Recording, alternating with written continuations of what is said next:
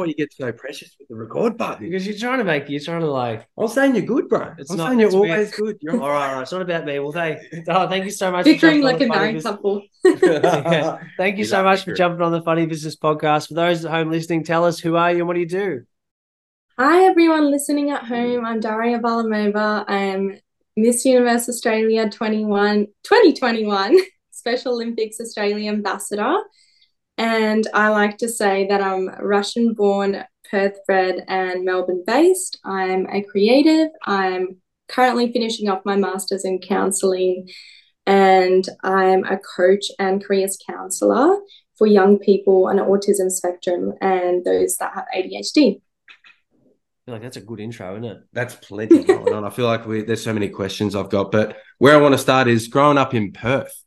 What what did you want to be growing up when you're living the dream out there in the golden beaches and the beautiful waters of Perth? I really love this question. You know, like it's not often that you get asked what you wanted to be when you were young. So for me, I was always into the arts. I loved reading, I loved acting and dancing. So I had a multitude of things I wanted to try. So I've always had this lifelong dream of being a published author, which I really hope to accomplish one day. And I loved movies, right? So I was obsessed with the Harry Potter films. I really wanted to be an actor. I loved arts, like visual arts. I loved to dance, and I kind of pursued that throughout high school. I went to performing arts school when I did the dance and drama program there. And unfortunately, a lot of these things, a lot of these hobbies, they kind of dropped off, which is kind of what happens as you get older, right? Life gets busy, but I find myself in a place, and especially since I moved to Melbourne, I've been really giving everything a red hot crack, trying to do what I can so that when I'm older, I don't have these regrets and I know that I've given everything a go. What was the uh, the decision behind? Like, what was the thing behind the decision to move to Melbourne and make the jump? Like, what was growing up over there? Were family like, were you leaving us, or yeah, like were they encouraged? Like, I feel like me and Lach were very. Oh, we were, I don't know how we'd last, especially in the early 20s. When we first moved out together, we couldn't go a week without seeing our mum. I still took. I still took my washing home to my mum. Yeah, which yeah, yeah. is bad. I Pretty say that. to Yeah. I did. I did. I think, I mean, it's so cushy living at home, right? But I feel like my relationship with my mum has improved so much since I moved out because you establish that independence, you know. And when I moved away, I was 22 years old, um, still a baby, really. And I remember I visited Melbourne with my mum because my best friend from high school had moved to Melbourne. I used to visit him and I really loved it here. And I visited with my mum when I was about 21 and I said to her, Mum, I'm going to move here. She said, Yeah, right. Like, you know, you're not going to leave us. But I remember I was actually, I just graduated uni. I did this big Euro trip and I really got the travel bug and I was longing for something more. And Perth was the most amazing place to grow up. I mean, the beaches, the weather, the people, like perfection. But in terms of wanting to grow and experience things, especially in the creative fields, the East Coast was more so the place to be. And I remember after that Euro trip, after I graduated uni, I did my bachelor in business and I thought, well, what am I going to do next? So I was very lost, I think. And I come from a Slavic background, being Russian. So, you know, to my family, you've got to get a master's degree. like if you have the opportunity and our education system allows allows us to do that in Australia, we're very fortunate. I just kind of jumped into an occupational health and safety degree because I thought that was safe and I did my undergrad majoring in HR and international business. I thought health and safety was the way to go. And I remember I was getting towards the end of my first semester and I was just having all these panic attacks, right? And I just thought, like, I don't think I'm on the right path here. And I actually came to Melbourne with my mum while all of this was happening. We went to a property seminar together. And that's when I just made the decision to move. I told her she didn't really think it was going to happen. But then I, yeah, I just kind of packed a suitcase and I came to Melbourne I'm 22 years old. I found a place to live. I knew maybe one person or two people max. And yeah, I started fresh. But the ironic thing is, I know more people now living in Melbourne, and I've met more people during my time here than I have my whole life living in Perth, which is just crazy. I'd love to go to Perth, but Australia's so big, you know, and I feel like it's like that, like different sort of lifestyles and stuff. We've had a few guests on the pod, like Dan from WeMoney, who's out in Perth, and I know they they got a big tech festival over there earlier in the year, but I feel like there's so many people wanting to do cool shit in Australia, and it's like where the opportunities mm. are, and like making those big moves, and you know, like yeah. going to Melbourne and stuff. But yes, it's a risk, but like you only live once. You know what I mean? It's like, yeah, why not take the risk and why not pursue different opportunities? How did it sort of go with the Miss Universe stuff? Then what was the, the decision to go? Let's do this. Let's give this a crack. Yeah. So actually, and going back to what you said, I think Perth is just chock full of entrepreneurs. I don't know what it is, but so many founders are from Perth. Melanie Perkins from Canva um, just so many. So I don't know, there must be something in order. But in terms of the arts, I feel like, as I said, Melbourne was really the place to be. And so when I moved, my plan was to get into modeling and acting. So initially, I because I studied drama um, in high school and all throughout my life in primary school, I used to do theatre performances, things like that. So I gave that a go. I got an agent. I started doing it quite intensive, intensively and Actually, I'm on a Netflix show. So not many people know this. So you guys are kind of the first to find out. I keep it pretty low key, but if you've What's heard of the, show? show? Jack Irish. Jack Irish. With Guy Pearce. So it was an ABC show. It's now on Netflix. Season two, episode three. I kind of, oh, I regret saying this already. no, I love it. We'll put some um, uh, links in the show yeah, notes. Find the clip. I'm gonna go find the clip but anyway, so there's that. And as you guys could tell by that role, um, I found my, oh, I'll just say it because your listeners are going to be a bit weirded out. Um, so the role was a Russian prostitute. And there's nothing wrong with that because it's acting, right? But what I found, and this is kind of what traumatized me and deterred me from following the acting path was my agent actually would always call me up for these roles and they would almost always be European and they'd have some element of promiscuity to it. So I thought, okay, I was sort of embarrassed to tell my grandma in Russia about this role, but she understood it was acting and I embraced that. But if, if this is going to become a pattern and if I'm going to be typecast to that kind of role, then I don't think I'm going to find that very fulfilling. And my agent did tell me, you know, it's fine for actors to be typecast, especially initially, and you just that's kind of how you build a name for yourself. But I was young and I just kind of was a bit adamant, oh, I don't want to do this anymore.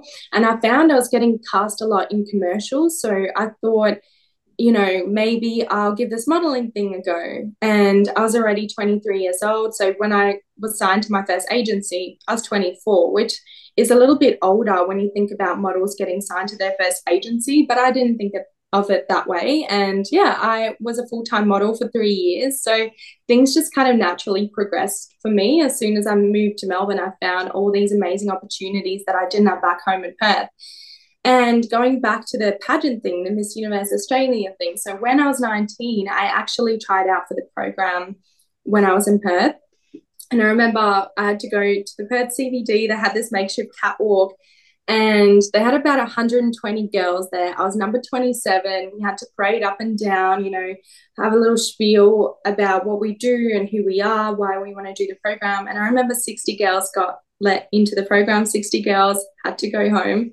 I was one of the 60 that had to go home. And I remember just feeling so devastated. And I'd internalized that a lot. I thought, well, obviously I can't model and I probably can't pursue anything um, to do with the, I guess, acting or anything like that. Just all these ridiculous notions that I was telling myself because I was young and my mindset wasn't strong enough. And I suppose that's why we don't have opportunities sometimes at a time where we think we want them so bad because sometimes our mindset just isn't quite equipped to handle that. You know, we might get the opportunity and throw it away.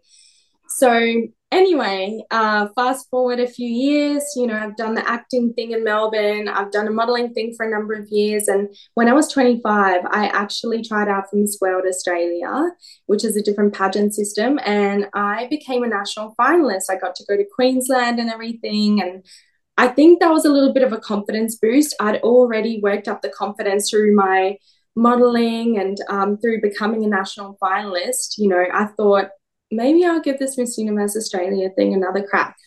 So the following year, I tried out for Miss Universe Australia. I became a national finalist, and then I actually placed in the top five of that year. That was 2020. So obviously, logically, I thought, okay, well, this is another confidence boost because I feel like I'm improving as a woman. I'm becoming more confident, more self assured. And, you know, COVID hit and everything. So I, for some reason, I decided to do it once more. And that was the year that I won, 2021. And we were still in lockdown. We're a few days away from having our final lockdown being lifted. I was sitting in my living room over Zoom. My housemate at the time was an accountant. She was doing taxes in the next room. And then I'm just sitting there over Zoom, twiddling my thumbs, and I hear the winner of Miss Universe Australia is Daria Varlamova.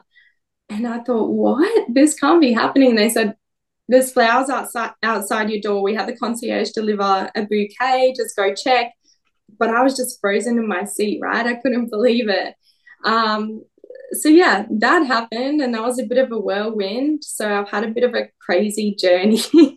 what type of questions do they ask you in a pageant and stuff? And well, for people, for yeah. people who listen and have like no idea what the pageant is about or the context, can like I'm sure there's a bunch of people that have misconceptions or things about like why would you want to go down the pathway or what's what do you win? What do you get? I'm sure like it's cool to see some of the opportunities. I'm sure it's opened a lot of different doors and possibilities mm. since being able to have like a cool experience like that. But like for those who are listening who don't understand anything about it can you get into a little bit about like what what do you have to do yeah, so I mean, my year was very different because of the lockdown. So, usually, right, the national finalists they go on a finalist trip, whether to Bali or to Queensland, and most recently, I believe they went to Vietnam. And um, basically, there's loads of social media sponsors. So, a lot of the time, they're also judges. So, they're the people that make the program happen They're sponsors, right? So you kind of um, show them that respect through content creation. And this is, I suppose, there's also a question and answer section that you happens on a night. It's kind of difficult to explain because I actually didn't get to experience any of this. But on the actual night, there's a question and answer. There's a top 10 question that you pull out of the box, and there's also top five that you get to know out of time that you get to prepare for. So mine looked a little bit different because even with the catwalk stuff, I didn't get to do that on the actual night. I had to pre film that, send that in. Um, my question and answer was over Zoom as well. So everything was kind of done virtually. So, um, I feel like that's then, a good one to win, though. You know, yeah, it's like it's like you know, it's like everyone gets picked and everyone's getting the time to at least have all their things sort of listened to. If you're a judge in one of those yeah. things, checking your bit of prep time, and that's the winner. You know, that's that's a big tick, I reckon. Yeah, and you know what? I feel like it really worked for me because I wasn't that nervous, and I'm a bit of an introvert, so I was in a comfort of my own home. Um, so I do feel like fate had a preparation, of course, because I was prepping every single day, and I'll tell you guys a little bit about that. But also fate. I feel like it was my time, and it happened that way for a reason. Um, that's what I truly believe. We all have an opportunity that comes at the right time. Maybe it's not this one, but it'll be the next one, as proven by the fact that I didn't get the opportunity when I was 19 years old. And actually, guys, I'm not sure if you're aware of this, but I talk about it on my socials and I've talked about it on some podcasts. So I mentioned that when I auditioned when I was 19, I had the number 27, right? I was the 27th girl to register and it wasn't my time. But when I actually won, I was 27 years old. So I don't know if you guys believe in that, but I don't think that's a coincidence that out of 120 girls, I was number 27. It definitely felt like premonition to me, you know? I love that stuff. I feel like we could go down the, the rabbit hole about that because you believe in that stuff too. Get in the oh. vortex, mate. Energy's real, you know. You put it out yeah. in the world and something comes like, back. Like I, we're the 100%. types of people that see ladybirds and we're just like something good's happening today, you know. Our la- ladybirds are they're good luck, right? They're good luck. So I believe in yeah. all that sort of stuff. So seeing that type of thing, you'd be freaked out after thinking about it for a bit and going, "Wow, that's that's actually pretty crazy." I didn't put it together until way later, you know, but I 100% believe in this stuff and we won't go down this rabbit hole. Um, but yeah, I think regardless of whether it happens virtually or in person, I think people don't realize the amount of prep that goes into this. So I was st- I uh, was working full time at the time. I was a university student advisor, and I was also doing my master's in counseling. By the way, this course has taken me four years to finish because of everything that transpired. That was really unexpected. So I was studying as well, and on top of that, I was doing the Miss Universe Australia program. I was making sure I was actually posting for sponsors sometimes three times a day. I'm not joking. I thought for sure, you know, my audience is going to probably get mad and unfollow and mute me. But I had my eyes on a prize. I thought the judges can't see me in person. This is the only way I could really show up. I've got to give it all 110%. And I actually had a pageant coach. So his name is Jay, and he runs a Colombian, he's Colombian, he runs a Miss Universe Australia fan page that's quite successful. And he was the first person to believe in me. So the pageant fans are very invested. And I remember even when I started program in 2020, they'd have these predictions. So these are pageants prediction pages. And I was never on them. And I think some girls might see that and might get a bit discouraged. But I remember Jay, he posted about me and he said, I don't know, I feel like she might be a dark horse. And he reached out to me. He said, Hey, like, would you like to do some training? And I thought, Sure, why not? Um, he wants to coach me. Why not seize the opportunity? So he ended up training me. And yeah, he's been amazing. So every day after I got off the computer, after a long day of working, and then I did some study, I would then log on and I'd do a Zoom chat with him, just like this, where we go over our questions and answers. And it was a lot, but it was so worth it. Preparation's key, I feel like. Yeah. Whenever I feel like I've stuffed up or something hasn't gone to plan, I feel like, ooh, I probably could have done a bit more prep, you know? And it's always the thing that comes back to bite you, doesn't it? Uh, what, what kind of prep? Yeah. Was like as you mentioned, going over some different questions. Like, what are some of the examples that people get asked in these things? Oh yes, you did ask me that. so, I suppose one of my questions was, and it was a top ten question, with COVID um, after the restrictions and everything, do you think that we will ever go back to the way things were with hugs and kisses and physical affection? And my answer to that was, I think it was something like, while it may take us a while, you know, I think it's innately our human desire to connect in that intimate way. So I feel like inevitably that is our human nature that we can't fight against, something like that. And the top five question that we had in advance, and we could prepare an answer for that. Although I do believe you can be too rehearsed. You can never be too prepared, but you can be too rehearsed. So I kind of had some dot points in terms of this answer, but I wanted it to flow very naturally. And it was if you were Prime Minister of Australia, which kind of law or policy would you implement first and how or why? And I was a huge advocate for mental health. So I, of course, chose that as my topic. I feel like I'd struggle. I'd feel like I'd struggle when people ask me like real serious questions like that. Yeah. You're like, what like, is it? Yeah, I'm just like, I don't know. I'll just melt. I reckon I'd just melt into the seat and just be like, I can't really think of that. And it's like, overcoming nerves and stuff though and confidence having the yeah. confidence with your answer and stuff is that something that you had to build or was that always kind of natural? Well a hundred percent it wasn't natural. And you know what? I will say this. You know people make fun of pageant girls online right? You know those kind of answers that go viral on youtube for being bad quote unquote but can you just imagine the pressure of wanting something so bad, rehearsing, and then getting a question that is very political, maybe one that you didn't see coming? There's a big audience, and you know you're being recorded. I feel like anyone could get flustered no matter how well rehearsed you are. So I feel like the biggest, biggest trick is to learn how to channel your nerves and turn them, kind of alchemize them into something positive, into positive energy and excitement.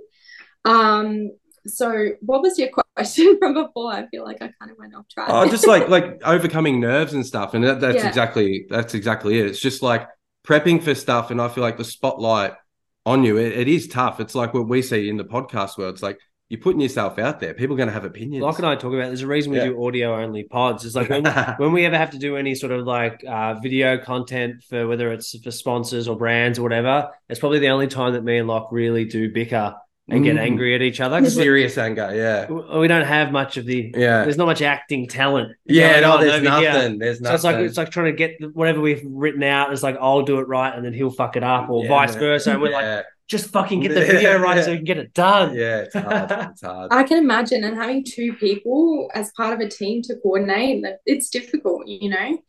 Um, but yeah, going back to your question, I I definitely wasn't always confident in myself, and I feel like when I was 19 and I tried out for Miss Universe Australia, that was very obvious in the way that I spoke. I wasn't sure of myself.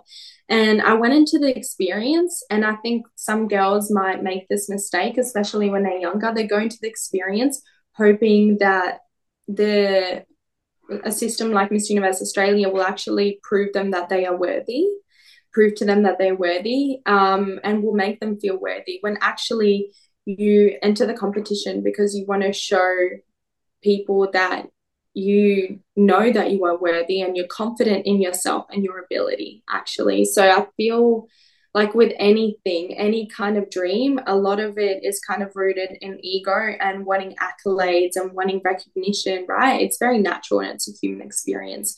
So i think that that is why we shoot ourselves in the foot and why our nerves manifest even more. Because when you want something so bad, when you want something too bad and you have everything riding on it, that's when I suppose you don't perform at your best because you're not being authentic, right? And you're nervous and you're trying to prove something to people.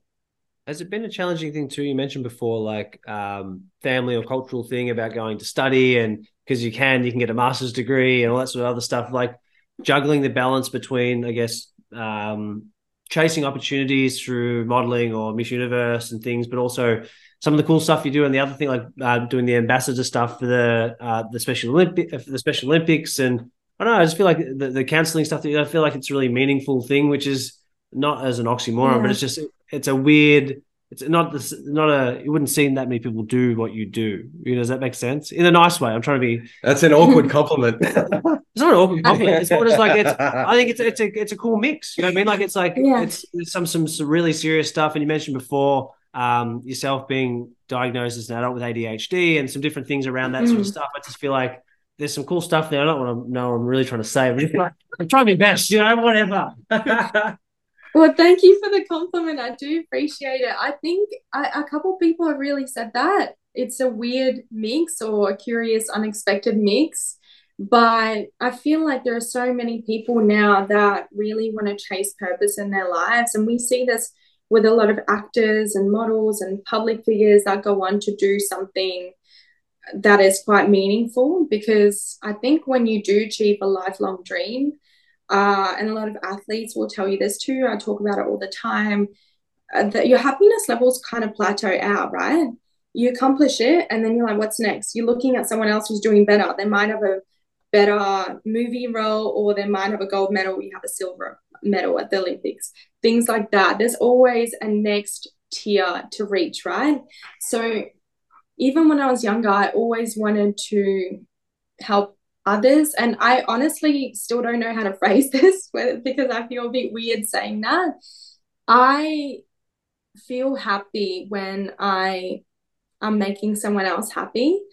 And, you know, that's why even with my platform, I actually did a little prayer to, you know, God in the universe. I said, if I get this opportunity, I promise you I won't waste it. I will use it to give others a voice that people who may not necessarily have that voice and that platform. So that's why I wanted to do the stuff with the Special Olympics Australia and myself having ADHD, I was recently diagnosed as an adult, but growing up, I feel like that's why I felt like I didn't quite fit into a box, into the status quo of getting a corporate job and things like that, even though I come from a Slavic background and that's what's expected. To them, there are about five professions medicine, law, engineering, you know, that whole spiel. So I really was a black sheep of my family. And now I realize, like, having ADHD, that's probably why I felt very drawn to helping other people, especially in a neurodiverse community, because I could relate to them. And yeah, so that's what I've, I've been doing since. I've been trying to find a way to integrate my counseling and passion for coaching and helping others with this whole media world, which is very different and they're like polar opposites, right? So I'm still trying to figure out a way to make that work tangibly. Has having a diagnosis like that helped you understand more about yourself? I feel like a bunch of people that we've talked to that have been um, diagnosed with ADHD or whatever it might be, it's like they understand a little bit more about how their own brain works and the reasons why things happen. So it's like, oh, that's why I do this. Sense, or yeah. that's that's that's how my head works.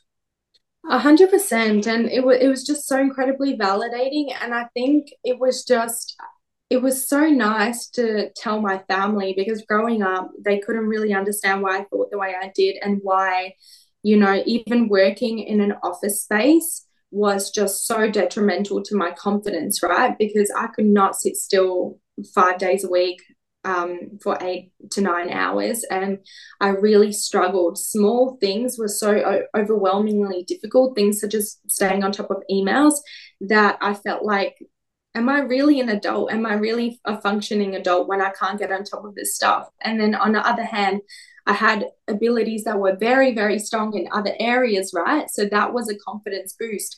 But because society makes us think that we have to kind of fit in a box of being this type A personality, especially as a woman, of being meticulously organized and on the ball and not fitting that stereotype.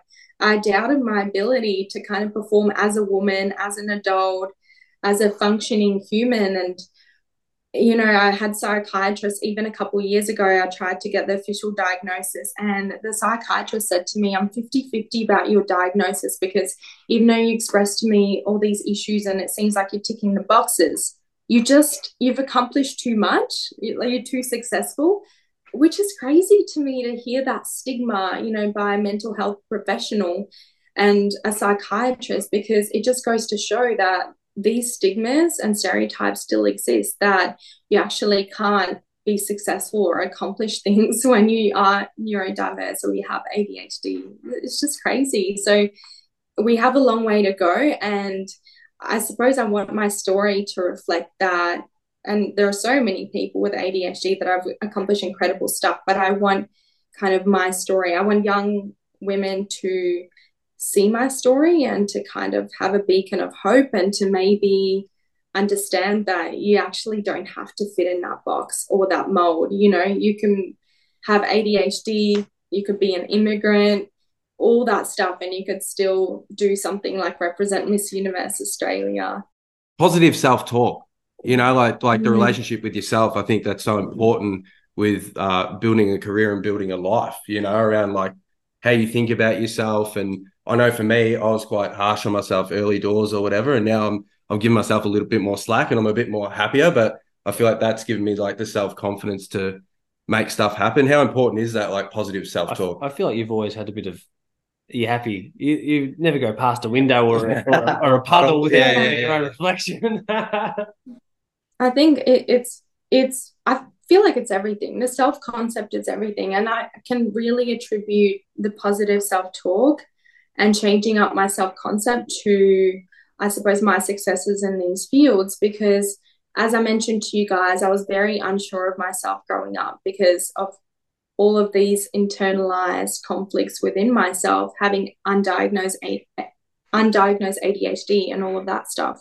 So, when I actually started to better myself and have little wins and take the time to celebrate that and just remind myself so you can do things even when they're difficult. You could stand on a stage even when it's scary, even if you get up there and you suck, so what? Some people would never have the guts to do that and they regret it later. It's much better to try and fail at that thing. And now I've really embraced my relationship with failing as well because the more you fail and the more you get up, actually, the more resilience you build and the more confidence in yourself that you build. So, yeah, positive self talk is one thing, you know, journaling, your affirmations, meditations, things like that. Surrounding yourself with people that are positive as well and that vibrate on a higher frequency. I feel like people that are also full of self love as well. I surround myself with those people because, in my experience, you know, they're saying misery loves com- company, right? And a lot of people do, unfortunately, try to drag you down. A lot of the time, it's um, it's not a conscious thing that they're doing. It's kind of like repressed trauma and re- repressed, I guess, negative uh, perceptions that they have of themselves. So, yeah, all these different things like trying again when you fail, things like that. A lot of people ask me, like, how can you have the confidence to try again after failing a few times? And you just do. You do, if you want something you just go for it. And i feel like that's what makes you inevitably successful. I truly believe that when you have the passion and you will do whatever it takes and you kind of don't take no for an answer and you pave your own path forward that's when you have that inevitable success and when that movement happens. I think Australia is sort of a weird place to to grow up at times too, because there is a big dose of tall puppy syndrome of people willing to cut people down for out there having a crack. And I guess some of the stuff that we've definitely learned from chatting to people on the pod or having them on here is like you said all the time. We love the tryhards. Yeah, you know, it's like, yeah, yeah, yeah. It's it's so hard to put yourself out there. So like, hey, if life's that easy for you, I want what you're having, but I don't think that's reality. You know, like everything's yeah. tough and no one sees all the bumps. You know, everyone tries to hide the bumps. When I feel like when you put yourself out there and you know you become when you're vulnerable and you're actually yourself, I feel like you become like a magnet. You know. Yeah, a hundred percent. And another thing that I want to really be an advocate for is I think a lot of people think when you do accomplish something amazing, like winning the title, and so many girls dream of that. But as I mentioned to you guys, the happiness levels plateau out because then you're faced with all these new challenges, right? And you hear famous people say this as well, you know, more money, more problems, things like that. AFL players have actually come out and talked about mental health issues, and they've some have even given up on that life. You know, there are so many that dream of that, but I think it all of these things are amazing, but they definitely don't make you happy. And we hear this time and time again, but I, I don't think people quite realize this, you know?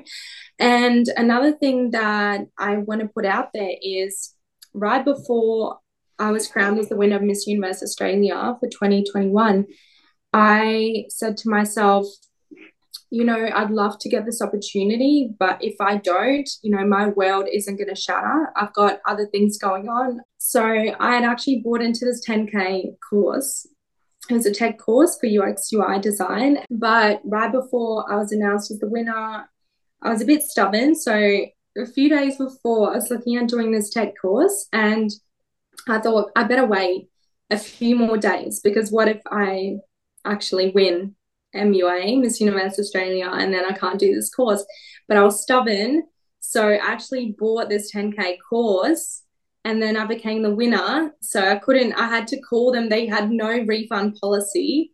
I had to beg them. I was like, I know you don't have a refund policy, but hear me out. This amazing thing happened. Like, it's not your usual scenario. So thankfully, they refunded me some of that. But in my head, that was a way of me kind of giving myself another avenue to look forward to and to know that I have other things going on outside of that. It gave me a little bit of a cushiony feeling to know that, yeah, my world isn't going to end if it's not this opportunity or be something else. Question we asked all our guests is a bit of a mental health one. What do you turn to when you're looking to get some energy back in your life? What I do to re energize. So I live in a city and I feel so we just get so caught up in this life and I forget just how detrimental it is for me to not reconnect with nature. So I'd say going to the beach is probably my favorite thing to do. And it sounds like you guys are really into this stuff, but I love just walking barefoot, earthing, they call it, you know, just connecting to the earth and walking on the sand and even getting my toes in the water, I just feel so recharged. There's something so incredible about it. And I'm lucky enough to you know, live relatively close to beach here in Melbourne, although I don't really consider Melbourne to have beaches. And I mean, no offense, but I'm from Perth. I mean, it's a bit different. It's not really the same. Let's be real. Melbourne Bay beaches, like you can try and pretend they are, but when, yeah. when it rains, you got like it's like making the best of it. You got sewage and, and poo water that goes yeah, out into yeah, the things. Like I don't really want to swim in that. And I've seen like photos of Esperance and stuff, and you're like, oh, that just feels like a different world, you know? Yeah, it's a different world, and I don't want to have the fear of getting a syringe in my foot when I'm walking. but but we having said that, we have some beautiful beaches further up the coast, and um yeah so something magical happens when i go to the beach or when i reconnect with nature. The other day i was having such a tough tough day and i just no amount of journaling no amount of meditation could really get this bad feeling out of me. So i thought i have to go to the beach. Something was just calling me to go to the beach. And i walked along the beach. I dipped my toes in the ocean and I just felt so grounded, you know, listen to some uplifting music. That's the other thing. I'm very mindful of the kind of music that I consume, a lot of pop music, a lot of, oh gosh, I sound like so woo woo right now, but you know, while it's fun to listen to, I feel like we need to be mindful of the messages that we're consuming, right? So I love listening to, you know, upbeat African music, bit of reggae, things like that when I'm feeling kind of a bit low and I really want to get on a higher frequency, I listen to music with a very high, happy frequency, unproblematic music. You know, I don't, I mean, it could be fun to listen to upbeat pop songs that are about sex and drugs and all of that. But do you really want to kind of be listening to that while you're walking on a beach and in a meditative state and you're kind of taking that in?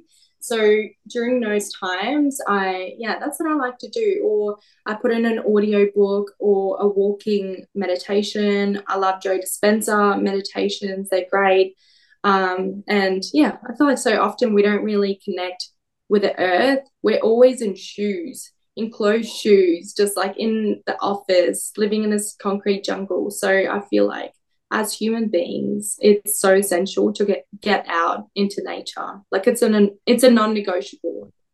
Speaking of earthing and stuff like that, uh, I want to know if you think this is acceptable. Rob's brother-in-law Sam, he mows the lawns barefoot. I think that's taken earthing to the next level because it's not safe. It's not safe. It's yeah. kind of dangerous. Yeah, no, I think. I mean, he's been fine so far, right? Like no toes lost. He's no lost any toes, but he also come in the other day. His feet were like really gr- like. I feel like he just ruins the house, doesn't it? Walking through, trudging. Who's here? The Grinch. A bit too. You know? you know, what's going on? He's a bit green. His feet were a bit green. That's why you like talking to the music though. That's why you like listen to. Oh, honestly, like Tycho, I feel like that's like. Have you heard heard of his stuff before? No, I don't think I have. Oh, unreal stuff. So it's like ambient electronic sort of stuff. There's some guitars and stuff, but it's literally it's like he makes music that's like a background music for your life. So when you're like dreaming and thinking about you know, reflecting or whatever, just gets you pumped up. Every time I listen to it, it puts me in like an immediate state of like positivity and like cleanliness. It sounds weird. You know what I mean? Well, at times, seriously, one of the times Lach used to go on this daily walk. He'd had this, like, yeah. this hour loop, and when yeah. I drive around Torquay or whatever, we'd always, I'd always see him have his fucking big headphones on, and there, yeah. but he, he has the music so loud that I literally just going down the main street going, like absolutely trying to interrupt his, yeah, his, yeah, yeah. his, peacefulness. I'm tooting the horn, I'm screaming at him from walking to get away from you, mate. Yeah, everyone on the streets looking, and he's just he's in his own zone. I kid you not, like. But that's the best stuff, and like honestly, looking at the beach and the ocean, it makes you feel so small sometimes. You know, it's just like yeah. Like like no worries a little bit you know? I'm not that and it makes you remember and it sounds a bit I, uh, some might find that concept very lonely but i find it so empowering right? Like our problems are really small and the majority of our problems, I mean, that we spend so much time fretting about are just not an issue at all in the scheme of things. And I feel like we're just so.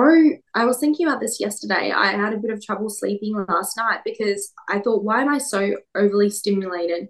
Just the amount of information we're bombarded with daily, you know, the amount of content that content that we consume is crazy. Like it's astronomical. When you think back to the 80s, how much new content you know, uh, you know, parents consumed back in their day as well. It's just, crazy before social media, especially. The internet was fine, but it was really like Instagram and all of that, as wonderful as it is for connecting, it's also very disconnecting because we're also, I like to think that our brains, right?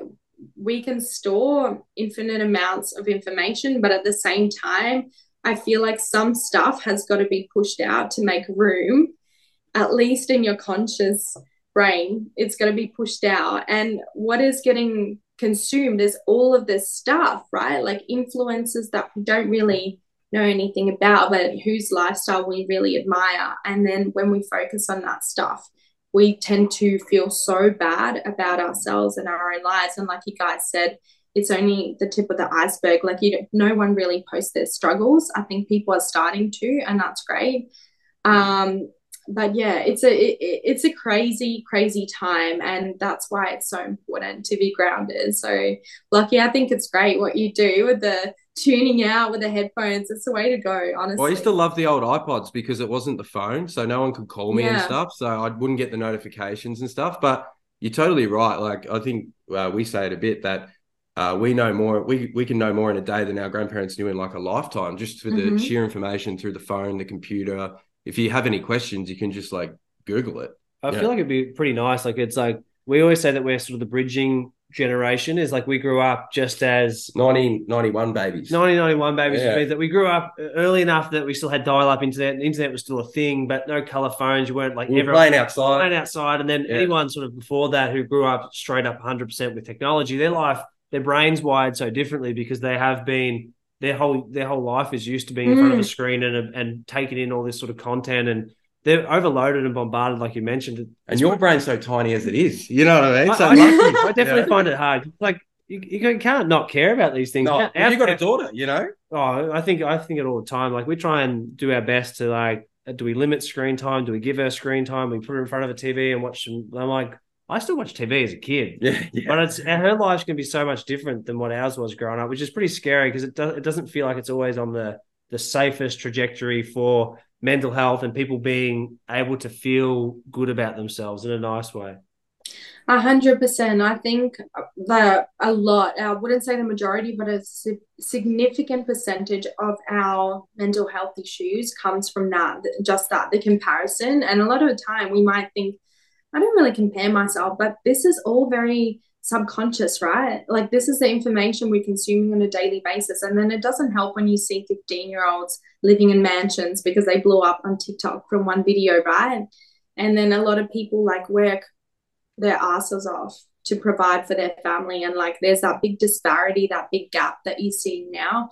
So many opportunities, but at the same time, like it, it's creating a very disconnected and isolated society. And don't even get me started on dating, right? Because I know a lot of people are struggling to find a partner. Not that you need a partner at all, but I know a lot of people want that and they're feeling lonely because, yeah, in this hookup culture that we've created, this Uber Eats economy of I could get better tomorrow, or you know, this kind of mentality that's created a fast food mentality of technology, of dating, of anything really. It's it's really creating a different kind of moral compass for us as a society. So it's really interesting, and I could talk about this for days. Oh, it's crazy. I feel like you can be paralyzed by options sometimes, like the ice cream shop. You know, there's yeah. 30, there's 30 flavors. Like if there was five, it makes my decision making easier. You know, it's just like, oh, there's chocolate and there's vanilla. You didn't have what options you had. You had just whatever options. The oh, honestly, Ferrero Rocher, Kinder, Snickers, whatever they got popping. Yeah, hundred percent. Some of these ice cream shops are crazy. Like I get anxiety when I go there, and that's just a euphemism for the whole world nowadays. Lucky you can get four scoops. You know. Yeah, uh, we, talked, we had a um, we are talking to one of a, a chick who's doing a dating app startup yeah, yeah, at the moment, which is just trying to sort of break the mold of what it, this whole cycle of swiping and like the fast food diet of trying to connect with building people. real connections. How do you actually deep and going through problems with people and not how do you, just, how do you meet yeah. people anymore if you're not just behind a screen and clicking things and it's you, weird. You, you, look good online, Rob. I reckon you catfish a lot of people. Like, I, I, feel like I'm lucky that I've I, I, I, would struggle out in the wild. You know, I'm like you reckon? I'm a house cat. I'm a house yeah, cat. Yeah, you know, struggle out in the wild. I wouldn't be very good. It's a wilderness out there. Some of the stories that I hear, it's just crazy. Well, COVID's done a big thing too. Like people weren't going out and doing things either. I feel like it's changed our generation as well. Like I remember going out all the time, not all the time, but at least like maybe two or three times a month where we'd go out and have some drinks or whatever and hang out. And through COVID and coming back, I feel like I feel like we woke up and we're old now. Yeah, we are. know? But I think we are though. That's the issue. Maybe that's just the issue. Like just time. Time hasn't been good to us, has it? No, But that's that's a mindset, you know. You gotta change that mindset. But I feel like they talk about that uh pandemic skip, you know, and we lost a couple years, truly, especially um us Melbourneites, you know. I think the other states never really got a grasp of how traumatic that time really was for us. And I know you guys are regional, right? So I, I don't even know what I, I It don't was, think it was had bad. Yeah, they, they had like police up and down. It was crazy. It was you more. couldn't. It was more just for us because we were, it was almost more isolating because our family was in the inner Melbourne in the harsher That's lockdown. So we still had the Yeah. lockdowns and Yeah. and the But we had the beach, you know what I mean? I'm listening to Tycho still. I'm like, I was I'm going. Yeah. still pretty lucky. You Yeah, know? walking the walk the dog on the beach, go surfing. Yeah. Feel- very good little radius to be stuck in. Yeah, well, I just feel bad for all the kind of people that turned 18, you know, prime of oh. their lives, had to start uni online. But I think some people really made it work. You know, they adapted. I know so many people that have started businesses that are multi-million dollar businesses now that and that was during the pandemic, you know, because you know, people that read and started courses and things like that. Some people really suffered and some people really flourished. But I think that experience, what that taught me personally was the power of really being resilient because that was tough, you know. And I did the two week quarantine as well while I was doing Miss Universe Australia, like really tough stuff. But, you know, and our I suppose grandparents and parents have been through tough times as well. That's that's life. No doubt we'll have something else, knock on wood, but you know, there'll be tough circumstances in the future. And, you know, we really kind of have no choice but to adapt and keep a positive mindset. I like that. Well, hey, we're early in 2024. What are you excited about for this year?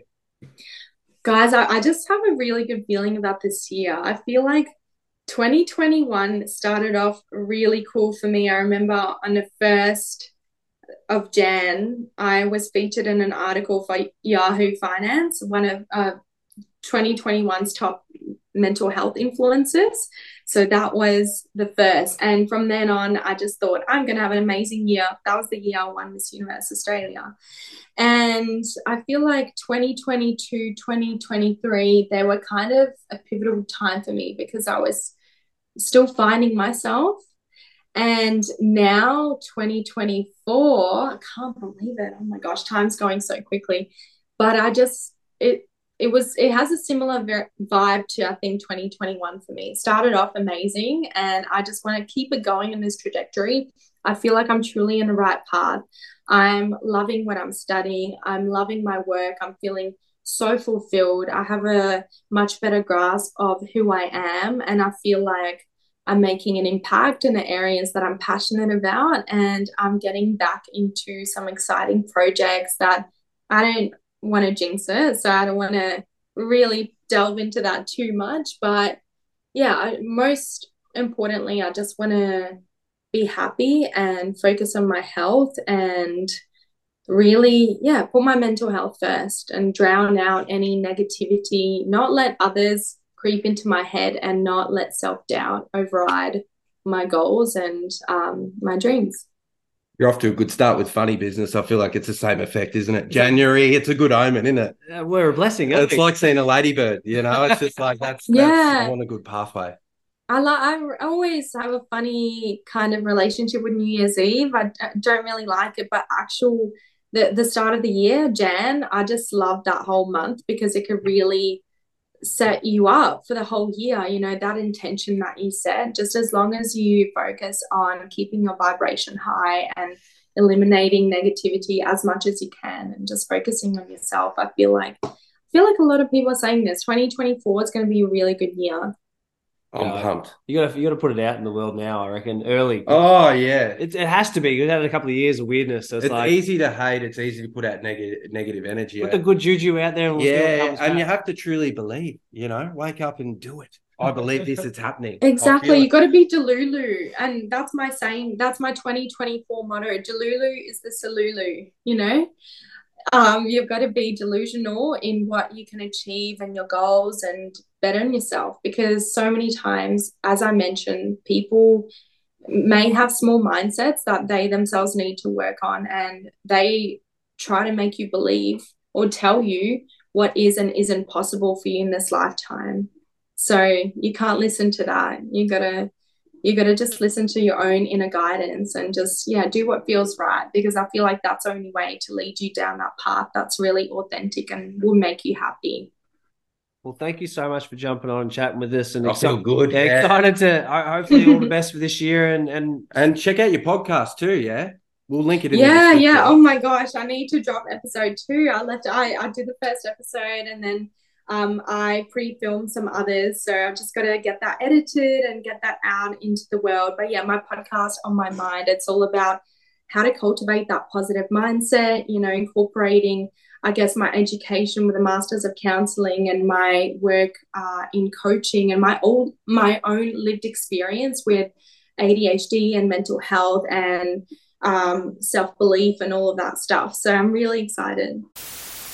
Hey, funny business listeners, Caleb from SquareX here. I just wanted to jump on and let you guys know at the end of this app, SquareX is currently open for investment. So if you're interested in learning more about what we do at SquareX and want to get involved in the digital future of the agricultural supply chains, you can reach out to me directly on LinkedIn or to the Dream Big Social Club team to learn more.